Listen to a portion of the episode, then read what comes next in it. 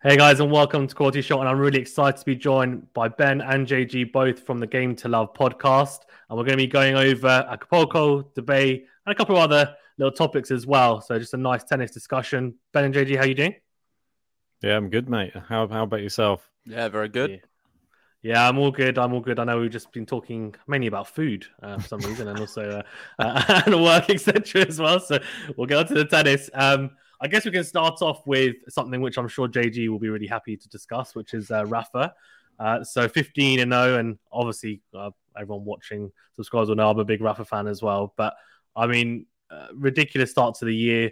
Obviously, the longest unbeaten stretch he's had since the start of the year, and he's at really good. So I just wanted to get your thoughts on that, just so that we can, you know, just revel in the bliss that has been Rafa's start to the year for a little bit. Well, firstly, let's start off with I know you're a big Rafa fan. I'm very happy that you are. Um, and if Ben does want to leave the channel, I'm always happy to have you on Game to Love as my new co-host. I feel like we definitely need a little bit more Rafa love on the channel. Um, ben had him start of the year sort of all the way down in the rankings. I think ninth in the top ten. right now, you're looking at it. He could be pushing and knocking on the door for number one. Roland Garros coming up, the clay court swing. He's looking better than ever. 15 games on the bounce to start 2022. The perfect start. He's never played or started a season this strong before. And my only issue with him has never really been the tennis, it's always been the injuries. And if he's saying himself that the foot feels okay, then there's got got really nothing to worry about. I just want to see him competing in matches. I understand that there's going to be times where he could lose a few matches here um, coming up. I'm not delusional by no means, but if he's being competitive and not struggling for injury, then I can't, you can't really wish for much more as a Rafa fan. So no career Grand Slam. well, yeah. Right now it's still on, so we can't say it's never, it's not going to happen. But never. I think it, mm. the Wimbledon one is not looking likely, and I'm, I'm not going to be picking him to win or get so far in that one, in my opinion. Never say yeah, never. No, agree, agree. But I'll come to you in a second as well. Your thoughts on it. But yeah, a couple of stats actually quite interesting. I think it was actually Brad Gilbert posting on his Twitter about uh, a couple of interesting stats so far this year. So second serve points one at the moment. So for the whole year has been fifty five percent, which is okay. really impressive. I think he's obviously improved his second serve quite a bit. Uh, and if you think about breakpoint save seventy two percent.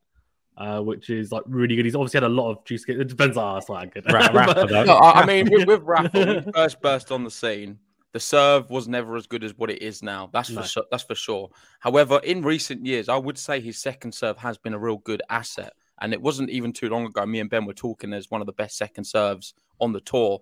The only difference is with that last season, with the back injuries he was having, the second serve was no longer that force. And in fact, it was very much of a liability. The amount of yeah, double faults he hit. I remember Monte Carlo against Rublev um, sort of fell apart in that one. Uh, there was a few events prior, before as well, and after, and even against Tsitsipas at Barcelona, the serve wasn't wasn't quite the same, and he was a bit fortunate really to get through that. I thought Tsitsipas played a great match, but Rafa, right now, like I keep saying, the injury doesn't seem to be there. Um, this was obviously, of course, another injury regards to his back and the, the issues with the serving.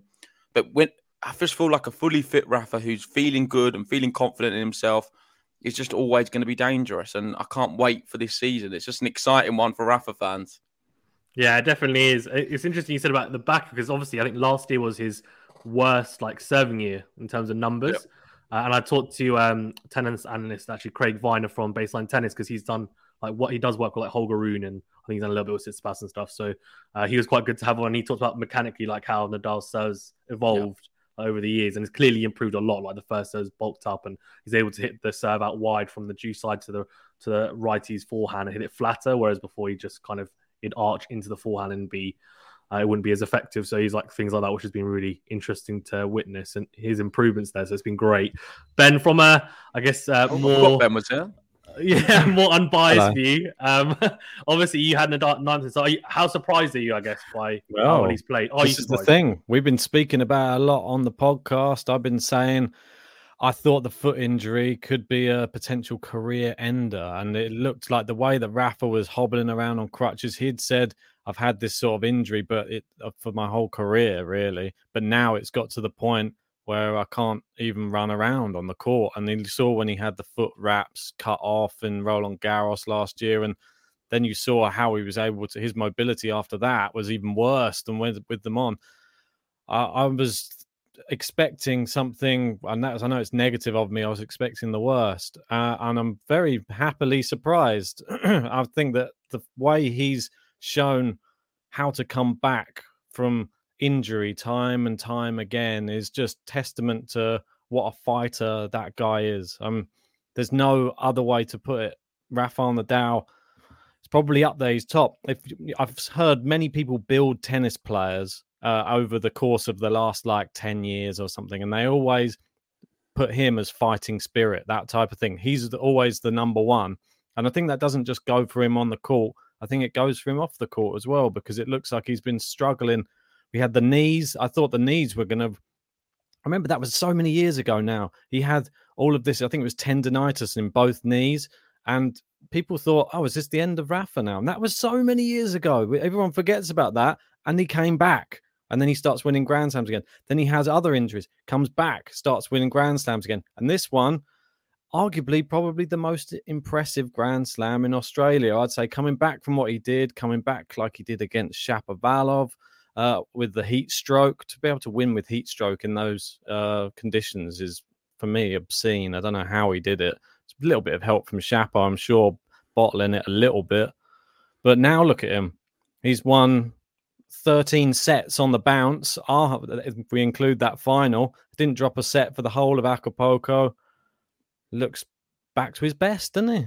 Um, well what I've noticed as well, sorry to jump in, is a lot of people are now saying Rafa's beaten, oh, not the best players on the tour. He's beaten a lot of low ranked players. You've had Zverev, he's pulled out of this event. Uh, he didn't do very well in the Australian Open. You've got so many different instances. I remember he was supposed to be playing Kokkinakis uh, in the second round of the Australian Open. And it just seems to be, even this event, I remember doing the projected uh, route for him. I don't think he played hardly any of the players apart from Medvedev. So it's pretty crazy what's happening. But I don't want to take that away from his victories because the reason I say this, I think he has been playing very good quality opposition and no better than the world number one, Daniel Medvedev. On the hard courts, you've got to say he's been going toe to toe for with with Djokovic, who's ultimately you've got to say the best on the hard courts for the last few years. He is right up there. If not, you could say maybe better than him because he's been he beat him at the Australia, at the US Open not too long ago, and Rafael Nadal has just beaten this guy back to back, and the most recent one being in straight sets in Acapulco. Yeah, no, I agree. I agree. I can, I can tell JD's really loving this so conversation. I'm, I'm not having all of these people because I know I keep getting all the comments. Oh, he's not beating anyone. He keeps he keeps getting luck luck with the draw. And then you've got all these other Djokovic fans I've seen on Twitter saying about what's happening with the events in uh, Russia as well at the moment. Russian players not allowed to play. Zverev could get a ban. Uh, Tsitsipas not in form. Djokovic not allowed to play events because of his vaccination status. There's a lot of excuse flying around, and I want to diminish them right now on the podcast Rafa can only play who's been put in front of him. And I don't want to really say anything about the opposition he's playing because I think there are some good players.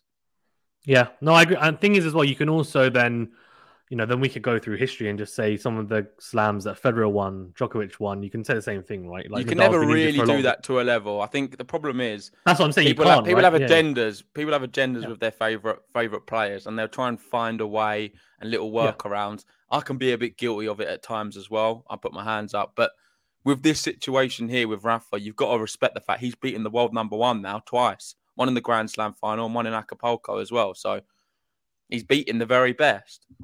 Yeah, no, agreed. That's what that's exactly my point. Yeah, is like it's easy. I think you know people injured at different times are unavailable, and that's just the way it is. You can only play in front of you. So it's been a very impressive run, nonetheless. Uh, before we move on from Rafa, I wanted to get your guys' thoughts because uh, I'm not sure whether we're going to be able to catch up before Roland Garros because I know you guys going out there. So uh, enjoy as well. I'm sure it'll be a fantastic uh, trip. But in terms of predictions, do you, is he the favorite going into? I'm assuming he's going to be the betting favorite, but do you guys think he'll win? What's your over to you, Ben? I want to see what you have to say. He's definitely the favorite. There Ooh. is no doubt about it that uh, he has to be the favorite because I think the only thing that would have made him not the favorite was the foot. And if he's saying the foot's okay, then I think that a fit Rafa is always going to be favourite at Roland Garros. I mean, obviously, I'm not talking about Rafa maybe in 10 years' time. I'm talking about whilst he's playing the level he's playing right now, but he has to be the favourite. We don't know who the other real competitors are going to be. Tsitsipas. Is Djokovic going to be there? We don't know yet. Like, there's a lot of things that are up in the air, but the one thing's for sure: Roland Garros, Rafa is favourite. That's for sure. My favourite too. Um, I think Ben said everything. So what I will do is give you a little dark horse and one of my uh, surprise picks who could go very far. And I think this year it's not going to be a Dominic Thiem. It's not going to be a Stefano Tsitsipas. It's going to be a Casper Ruud. I think he's going to eclipse a lot of them. If he can avoid, um, I'm not sure. If he can avoid Nadal on his side, he could go very deep. And I'm talking maybe a semi or a final. Mm, yeah, he's definitely uh, someone who I can see him doing really well on the clay. Um, it might be this year, could be next year, but it's definitely going to happen at some point, isn't it? He's got the game for it. Yeah, I like. Then, it. do you have a favorite player? Are you very neutral? Well, it's funny that you're saying that. Like, say neutral very, quite kind. I would say boring, but really, I, am a very I'm, patri- I'm a very patriotic uh, tennis fan, and since Andy Murray's, I wouldn't say departure, I've been sort of looking around for somebody to support on the tour and give them my real full backing. Obviously, I am going to be following the whole trajectory of Jack Draper when he finally comes through. Emma Raducanu, who's had a great one, but she's still very much in the infancy of her career and she's still going to keep growing. But I'm glad I wore this t shirt actually today because this is the person that uh, I would oh, be getting behind. Carlos Alcaraz is the the next big thing in tennis. I think everybody will agree. I think he's so exciting to watch. Every every match is like a sort of unmissable uh, encounter. He has all the tools. He has the drop shots. He has the serve. He has the and as well. We spoke to David Ferrer. He just said the one thing he noticed with him the attitude on the court is completely different to any other young players that are coming through. And that's what those big players like your Djokovic's, your Nadal's, even like someone like an Andy Murray as well, to, to a certain extent, they have that fighting spirit to never give up and always keep trying to go back to basics to try and win matches. And I, I think he's incredible. I can't wait to see uh, him win a Grand Slam. I think it's only a matter of time. Yeah, agreed. Talk, talking of uh, patriotism, Cam Norrie had a really good run in Acapulco. Yes. Good to see him get back into a bit of form because he, he dropped off for a while. Uh, last year was good, and then he kind of towards the back end, and then the start of this year it wasn't great, and then now he's found a bit of form again. Uh, what were you guys' thoughts? And surely he he's got a little bit of a game for the clay as well. He's not a bad clay court player uh, coming into the swing. He's the best clay court player the British players have for sure. Um, I think I don't know. Maybe you could say one of his best surfaces now compared to looking at the results he had last year. He did very well also at Indian Wells, uh, winning that one. And I'm I'm not surprised. I know uh, some people were saying they were surprised he's um, just got to the final in Acapulco. I was generally worried. I thought he might, might may even may even beat Rafa. I thought it was close, and a lot of people were giving him due for. And yeah, I'm expecting him just to keep pushing on and playing the level of tennis he can his real attribute, what makes him better than a lot of other players on tour, is his consistency. Um, he does have it in abundance, and I think he is knocking the door of the top ten. Whether or not he gets there or not, we'll have to wait and see. Um, but certainly has that consistent game to be able to get there. A bit like uh, sort of on the women's side, what what Krejcikova and um, Barty are able to do. I feel like Cam Norrie has that as well on the men's. Yeah, yeah, I totally I'll back that up as well. And I think it helps for some reason. Being the lefty, it gives him like a, a different dimension, a different element as well. I think he's he's great on all surfaces. Remember, he got to the final of Queens last year, only losing to Berrettini in that one. And I th- I think that his best on hard court is the slow hard courts, though. I think it's it's sort of similar to the some of the clay courts. That's why I, I quite likes, like him. I think he's going to do very well in clay this year. Yeah, He's he's getting better, and that was the one thing that shocked both of us last year was the fact that he actually looked much more at home on the on the clay. Like his sliding was better. He was just able to keep the rallies going, and sort of he doesn't have the biggest weapons uh, on tour, but he gets everything back. You could say a little bit yeah. similar to like a Schwartzman maybe on a clay court because Schwartzman gets around the place. He's probably a bit faster than Norrie, I'd say, but I think he's just he's got all the tools just to keep the rally going. Percentage tennis sometimes can win you uh, big tournaments, and I think we've seen it with that uh, Indian Wells. He just was the most consistent player over the course of the tournament and mm-hmm. up winning yeah. it. No, I agree. That I mean, the forehand cross court is always going to be a nightmare for for any righty. Right, so as a lefty, as you said, it's, it's and it's a really really potent shot that he possesses. He doesn't have the biggest weapons, as you said, but I think uh, something that he mentioned recently was uh, that he's more confident taking the, I guess, the impetus in rallies before he would just wait for the error and wouldn't actually be as proactive in the rallies. But now, I think we saw against Rafa to be in the final, like there were some rallies where he was actually managing to hit with Rafa and then potentially hit a winner at the end of the rally, and you're like, oh, okay, like, you know, yep. you wouldn't expect this uh, as often anyway to happen. It didn't just happen once or twice; it happened a few times, and like, okay, you know, he's clearly feeling his game at the moment, and he's more uh, confident in the way that he's playing. He's not taking so many risks that it's, it's harming his game. Uh, he's kind of found that nice blend and balance at the moment. So I'm excited for him on the clay courts, and hopefully he carries on this form because it'll be good to see a Brit. I think obviously Andy Murray's not going to play the clay, so um, and I, yeah. I, think obviously his chances there wouldn't have been that great anyway. I think it's always been his worst surface. So um, yeah, we'll, we'll, see how how Norrie gets on. Um, talking of like the big three, as we talked about earlier, Djokovic returned. Uh, what were your guys' thoughts on his return? How did he look? Obviously, his first tournament uh, fell mm. to hmm. Vesely in the quarters in the end. But I mean, uh, what do you just rusty? Or, slow, or slow start against Musetti, better against Khachanov, okay against Vesely. I thought he played all right in that match. Uh, didn't look too bad. I, I covered the second set. I think Vesely's serving was just amazing. And you've got to look who Vesely was able to beat that week. He beat all of them. so many top players. He beat a Agut, who's in crazy form, start of the year, won an event prior. Shapovalov, who's a top player on his day. Marin Cilic, Grand Slam champion. Um, and then Novak Djokovic. And I think I put a lot of emphasis on the fact that Vesely was playing great rather than Djokovic was poor. Of course, if it's a fully firing Djokovic on all cylinders and maybe he's, had, he's got a few extra matches under his belt this year, he may have had a little bit too much of Vesely, regardless of how he was playing. Uh, but all in all, I think Djokovic fans should be quite pleased with the way he played. I'm not jumping on the bandwagon like a lot of people have been saying, oh, he's poor from Djokovic. He's going to have a bad season this year. I'm not buying it at all. I was actually quite impressed in spells, especially against Khachanov. I thought he was really good. And Vesely, there were some great rallies and some really good shots. Um, lacked slightly, and that can happen in sport. We know that it's never it's never certainty. No one's going to win, and I thought Vesely just served big at big moments and deserved the victory. Yeah. Ben, anything to add to that?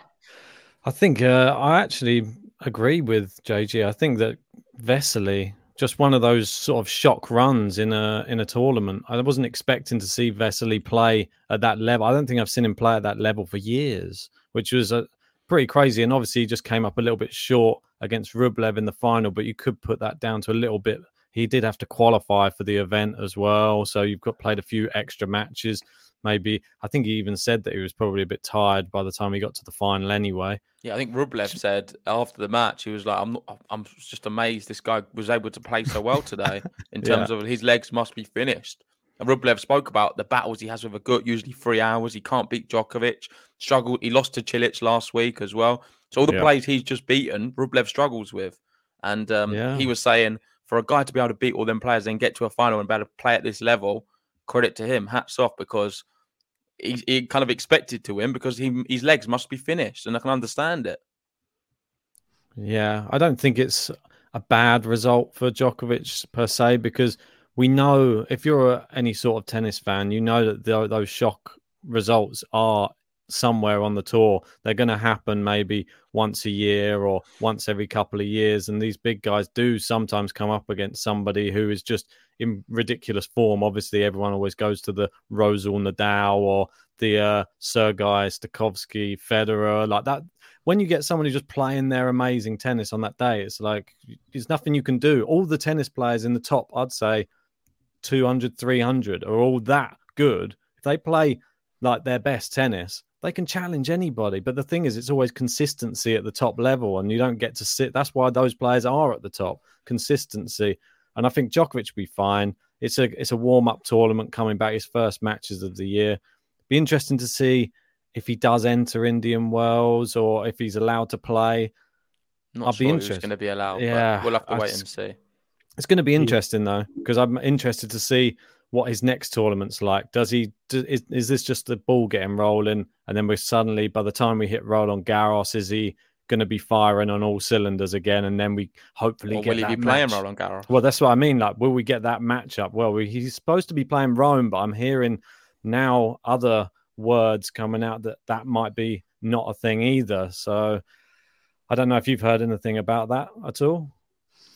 Um, I've heard. Uh, well, the French Open, I know that at the moment they're having the same stance as Australian Open, right? So I think it's pretty unlikely he's going to play it.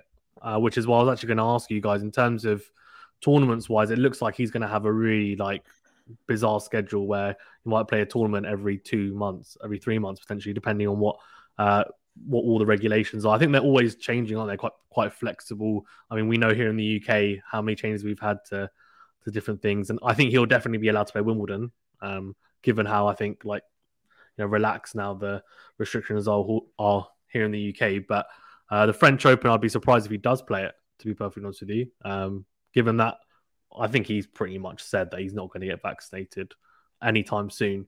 Uh, so, uh, which is what I was going to then ask you guys: Do you think that's going to affect him in terms of, for example, playing at Wimbledon? Given that he's not going to have a lot of match practice going into some of these tournaments, just stop starting throughout the whole year, or is he now experienced enough that he can get up for these tournaments and be fit enough to kind of get through the first few rounds and almost just use those first few rounds as uh, practice matches to then find form. I don't think it's going to affect him. He's the favourite for Wimbledon. I reckon he'll win it as well. Um, not sure about the fact of like him missing events prior. Um, I think he's going to have a little bit too much personally. The people who you need to look out for, the likes of Berrettini, is really good on the grass. I think Felix as well. The way he started the year, he's a really good grass quarter, and I'm expecting him to go very far. I'd love to see one of them guys potentially win it because I'm not giving Rafa much ch- uh, of, his, of a chance there, if I'm honest. Uh, but ultimately, Djokovic will be the favourite. Yeah. I think Rafa, even though it's a bit crazy to say, I still think if Rafa manages to win Roland Garros, let's say, let's put it like yeah, but we always say this. That's the thing. I've said if, this. I've, I've said this, Ben, for the last however many years, because it's always Roland Garros, then Wimbledon.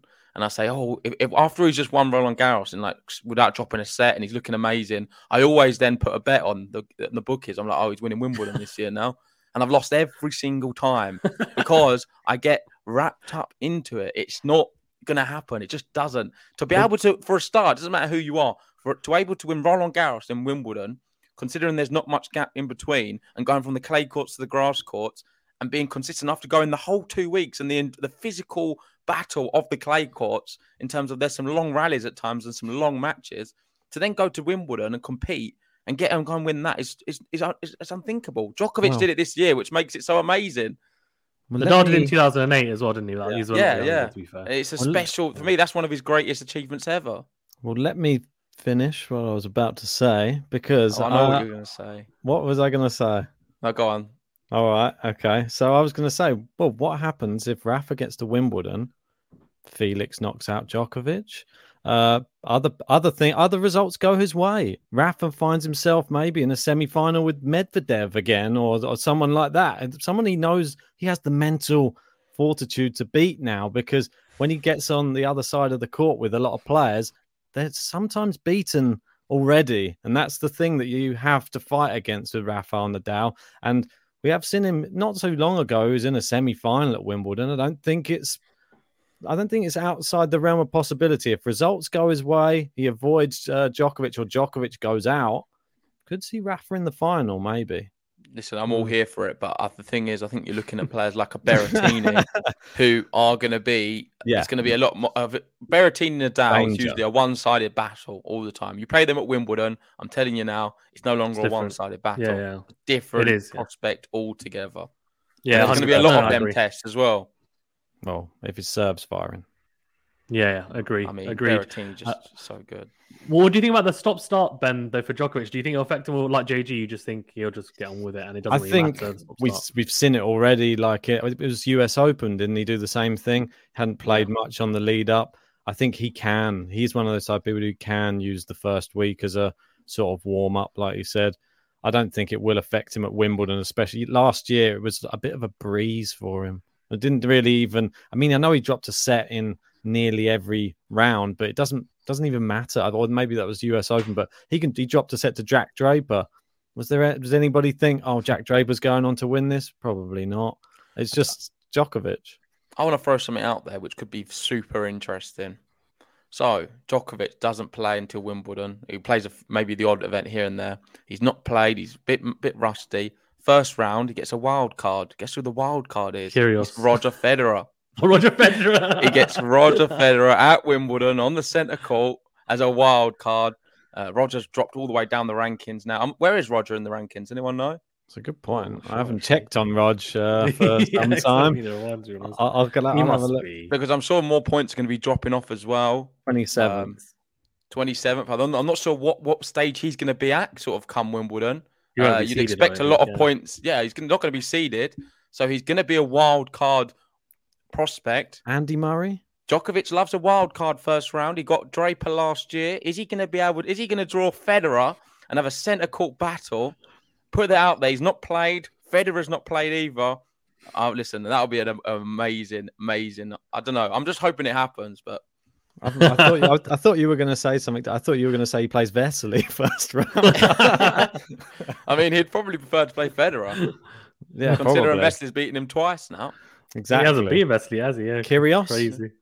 Yeah. There's a lot of people out Well, there. they're, that they're, they're, but they're best mates now, so they, they Oh, won't be the same. yeah. Yeah. they're best mates. I even saw Kyrgios say today that if Nadal wins uh, the French Open, he's that he's the goat hands down. Yeah, I was thinking all this love from Kyrgios for Nadal and Djokovic is, is blowing my mind. Uh, it's so funny. I love it. Uh, he's he's a great character. Um, well, in Dubai though, like Rublev won in the end. So of course you said like Vesely was was a bit shot by the end of the final, but he has won what three tournaments the last like four or five weeks. He's suddenly come into hot streak similar. Well, actually, a lot more Yeah. than Norrie, I guess, considering he's won three of those tournaments. And he lost, uh, was it Felix in Rotterdam in the final, uh, then got revenge the next tournament, and now has just gone on this ridiculous run.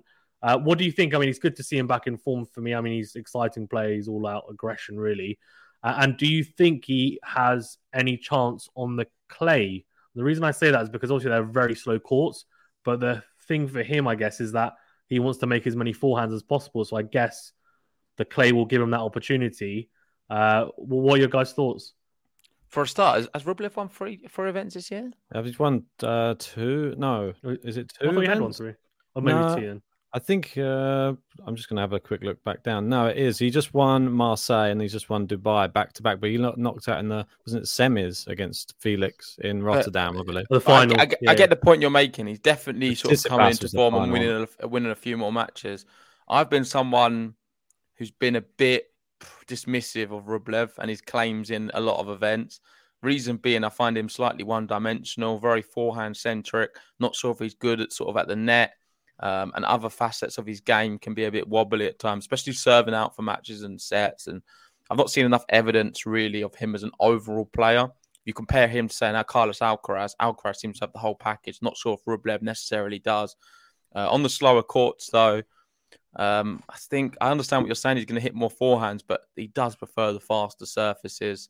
Um, was able to do very well against Monte Carlo last year, Hmm. and I think he's got enough quality, regardless, to be able to win a few matches. But I don't see him winning any titles on clay.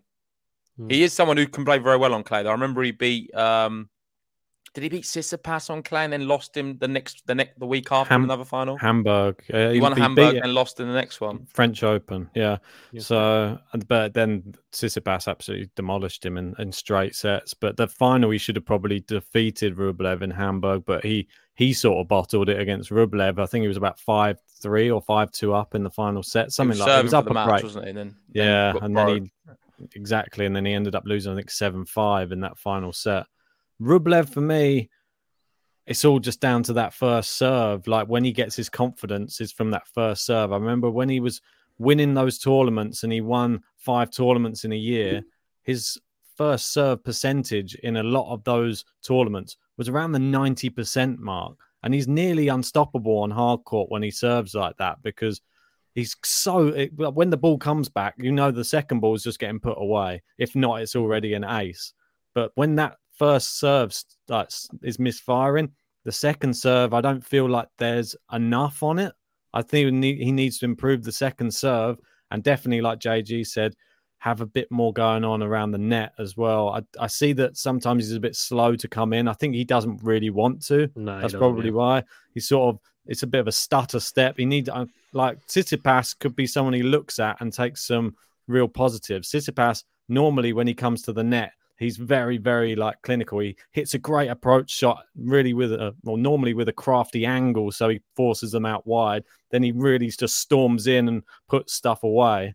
But, transition as well, doesn't he? Tsitsipas, yeah, exactly. Really but I think he has the he has the sort of I say like racket head ability to be able to maneuver people around the courts more than Rublev. They're more like bullets for Rublev, just straight ones that go into corners rather than crafty angles. I'd say from him.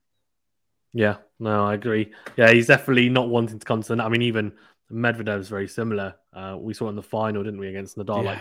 Like a, a, couple of times, he literally would hit what should have been an approach shot and then go and went back to the baseline because he just was afraid of getting past. He's not very comfortable with the net. I think Rublev's very similar, to be fair. And Acapulco uh, as well. He was doing like, uh, do you see how much he was coming into the net to try and volley as well? He was actually he did the opposite. He was just thinking, I don't know what to do in these baseline rallies at the moment, yeah.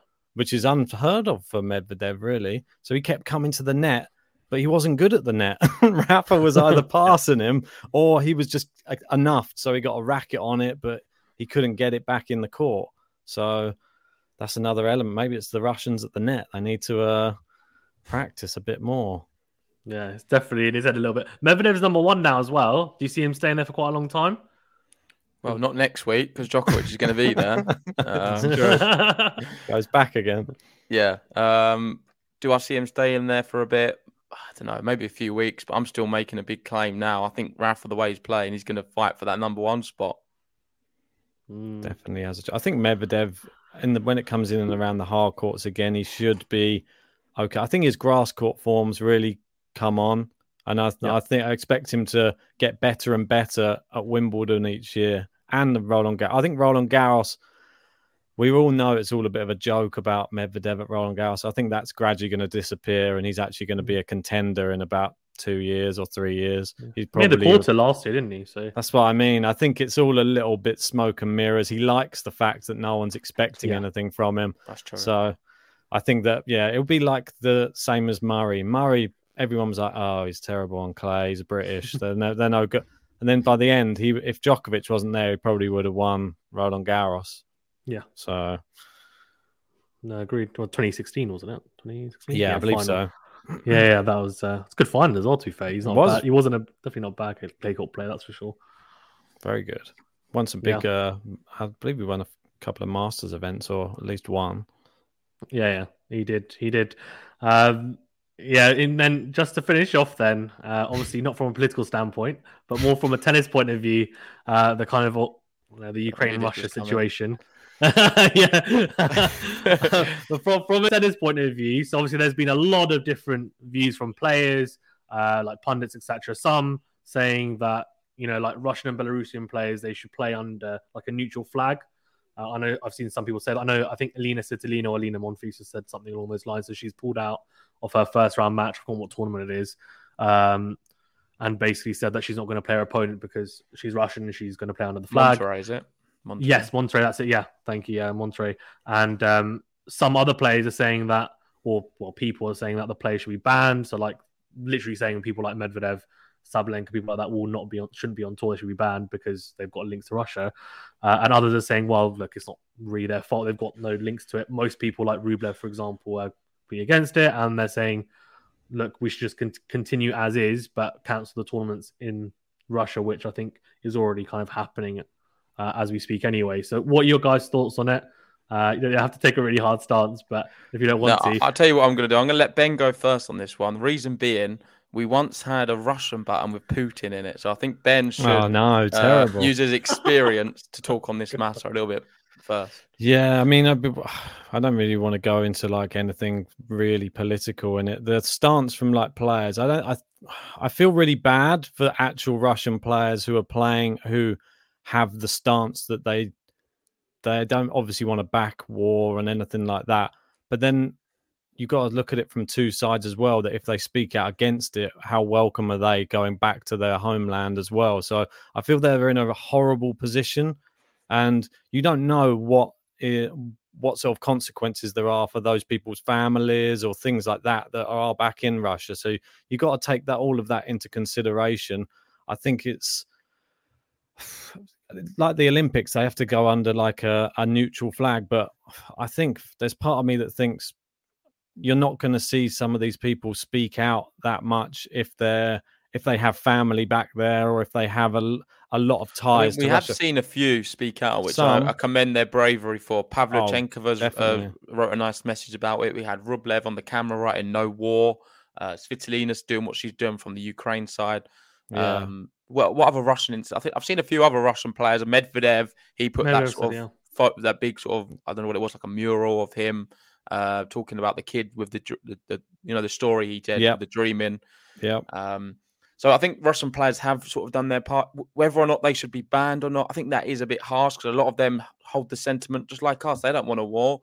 Ultimately, it seems like there's just a few very sinister.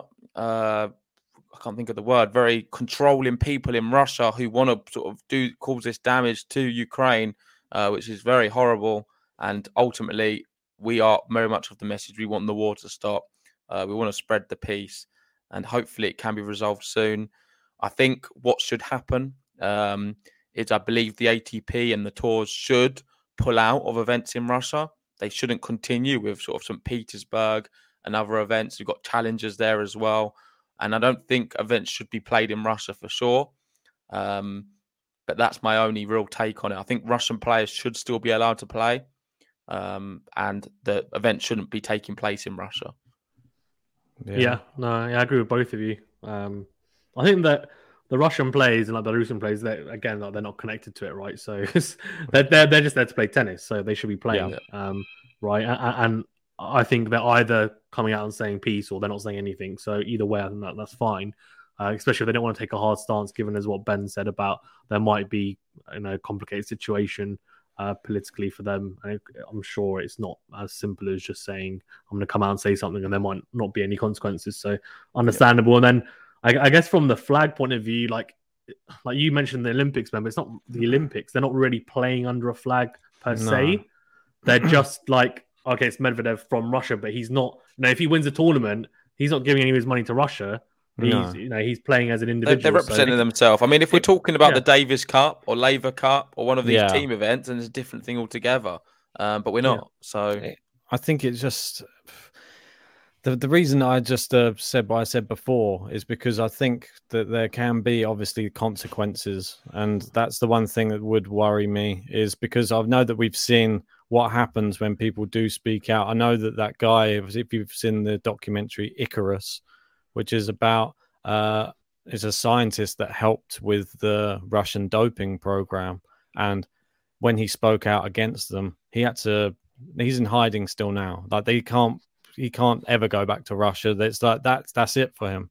Like he will be killed if he's found, and that's the that's the horrible reality. If you do speak out against one of their parts of their regime, I mean, no, that was just sporting but if you speak out against something which is more than that, I don't know what the consequences will be for you. And that's the sad reality of it. So mm. horrible. Mm. On that depressing note, um, is, there yeah. guys, is there anything that you guys want to touch on before we wrap up?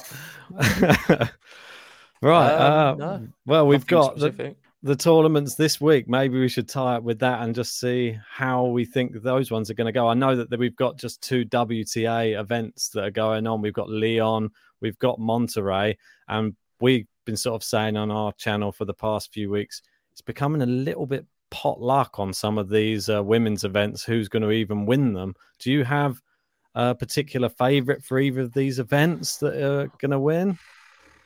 Lyon and Monterrey. Um, I don't. It's, it's difficult. Like at the moment, I guess there's it is a bit potluck. I guess. Um, when are they starting this week? Right? It's on. They're on. Yeah, right now. Yeah. Oh yeah, of course. Yeah. So I mean, it's interesting because we saw like Swiatek recently. I don't think she's not playing any of them, is she? Though. No. She um she I mean she played so well. I thought I didn't even forgot to even mention her on this, but um she's come into a bit of form, but she played unbelievably well uh, last week. Katie Boulter's back as well, isn't she? She's playing yeah. Lyon, which is good to see her playing. Just knocked out um, Ana Konjuh. Yeah, and Sloane Stevens just won a tournament. She's playing in Monterrey, so she might be someone to to have a look at as well. But I don't really have any specific favorites. Sorribes Tormo's playing, I know as well. Um, she might be someone to look out for. But uh, it's good to see Sloane Stevens finally get some wins under her belt because she's kind of been a little bit in the wilderness. Uh, I know she got married recently as well, but now she's finally managing to find some form. So maybe she's someone to look out for. And I'm hoping that Katie Boulter is able to do something as well because she, again, like she looked pretty good. Yeah. I thought uh, in Wimbledon for the for the few rounds she was in um, in the tournament. So I'm hoping she can uh, find a bit of form and a bit of momentum in the tournament. Who who your guys picks? I think I went Leylah Annie Fernandez um, for Monterrey, and I forget mm. my other one if I'm honest. I think I've gone Golubic on Golubic, yeah. Lyon, yeah. yeah, Lyon, and then on the other side, I forget who I even picked for the other one as well. That's that's. I think I might have had Sorribes Tormo actually. Yeah, you might have. Yeah, she's definitely. And I went. I went Cirstea. Cirstea. Oh yeah, uh, don't back against Cirstea. I always say is whenever I cover, whenever I do, so I do the day uh, day by day roundups for the Grand Slams, and whenever a seeded player playing against Cirstea in the first few rounds, I'm like, they're going to lose. Because she's like the upset queen. She always beats like the seeds in the first few rounds. It's like, like Kanepi all over. Yeah, literally. But she's all like since I've started the channel, just like just over a year now. Every single Grand Slam, I'm just like she's gonna blitz them, and uh, she just does it every time. It's great. Um, obviously, to the normally it's up the whole of the first week, she just cleans up, and the second week she ends up falling some point. But it's great to see. Um, yeah, thanks guys for being on. Really appreciate it. Thanks for taking time out yeah, of your day as well.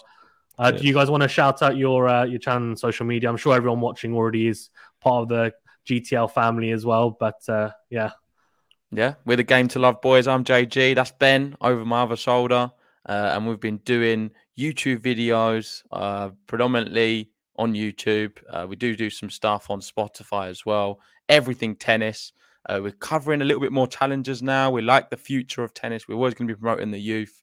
Um, and of course, the watch alongs will be coming back soon as well with some big events on the horizon. So make sure if you haven't already, so go and subscribe to Game to Love Tennis Podcast. And uh, we'd love to see you in the live chat. Indeed. And I've just checked and I didn't pick Sorribes Tormo. I picked Ann Li, remember? Oh yeah. so this was this was a bit of a running joke on ours because I had Ann Li as my dark horse for the Australian Open. She went out first round. So she does better for me in this one. Steve double downed. he double down basically said, Yeah, no, Damn right. exactly. Yeah, thanks guys. And also, yeah, if you uh if you are watching a new to channel, do drop us a like and subscribe if you don't mind and we do appreciate it. Click the notification bell as well to get us all new videos. And yeah, do check out uh, the game to love. Uh, as I said, I really enjoy their videos. So I'm sure you guys will too. Uh, thank you very much, guys. Stay safe and well, and see you on the next video. Cheers, guys. Thanks.